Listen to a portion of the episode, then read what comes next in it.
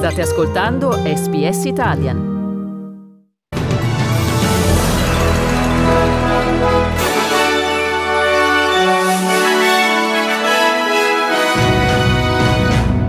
Il Victoria registra la giornata con più vittime nell'attuale focolaio di Covid-19.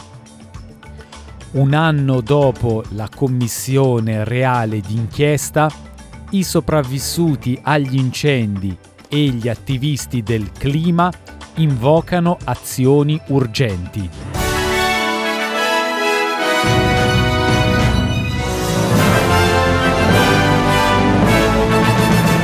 Il tasso di decessi per Covid-19 continua a salire nel Victoria, dopo che lo Stato ha registrato il record giornaliero di vittime dal virus.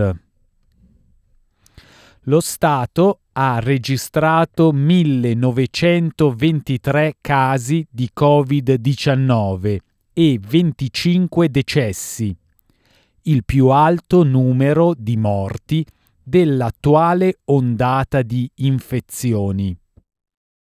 I nuovi numeri mostrano che circa il 77% degli abitanti del Victoria sopra i 16 anni sono completamente vaccinati. Il Premier Daniel Andrews ha dichiarato che l'allentamento delle restrizioni di venerdì e il raggiungimento dell'obiettivo 80% di vaccinazioni è significativo. Venerdì sera assisteremo alla riapertura di negozi, cinema e teatri, cambiamenti alle regole sull'uso delle mascherine e viaggi regionali. The rules change at six, and I'd ask people to respect that.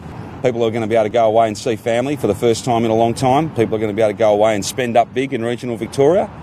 And perhaps there'll be a whole lot of regional Victorians come to Melbourne as well and support small and large businesses here. This is a massive day tomorrow. It's a really significant step. And then we can take an even bigger step in some ways, collapsing all those rules down to just two the vaccinated economy and some masks in some settings once we get to 90%.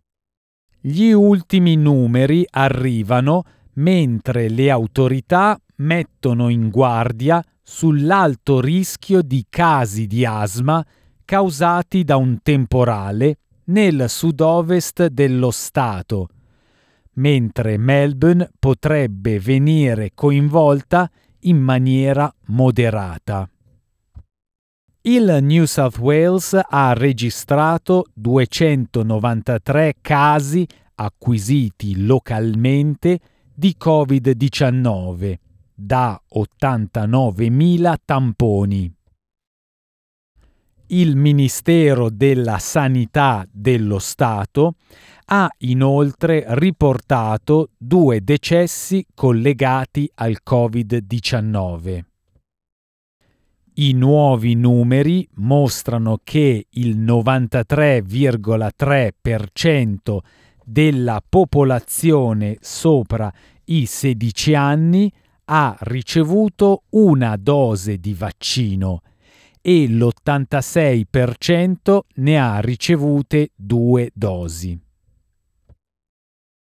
Il gruppo consultivo di punta sui vaccini in Australia ha finalizzato il suo parere sull'approvazione formale della vaccinazione di richiamo per il Covid-19. L'Australian Technical Advisory Group on Immunization ha consegnato il suo rapporto finale al governo federale. Il professor Alan Cheng, membro della TAGI, ha dichiarato che un annuncio sull'approvazione del richiamo era imminente. La decisione di lanciare il programma di richiamo in tutto il paese dipende dal parere della Taghi. Il dottor Omar Khorshid, presidente dell'Australian Medical Association, ha dichiarato a SBS News che si tratta di uno sviluppo particolarmente benvenuto. And it's particularly good news for those frontline healthcare workers, particularly those in Victoria and New South Wales, who are feeling exposed at the moment, having been vaccinated quite some time ago and potentially facing reducing immunity, but still potentially being exposed to COVID in the workplace. So they're, uh, I think, really keen for this booster program to start, uh, and I think uh, I think it's really good news for the rest of us as well, because we know this is part of our way to live with COVID and to protect our community into the future.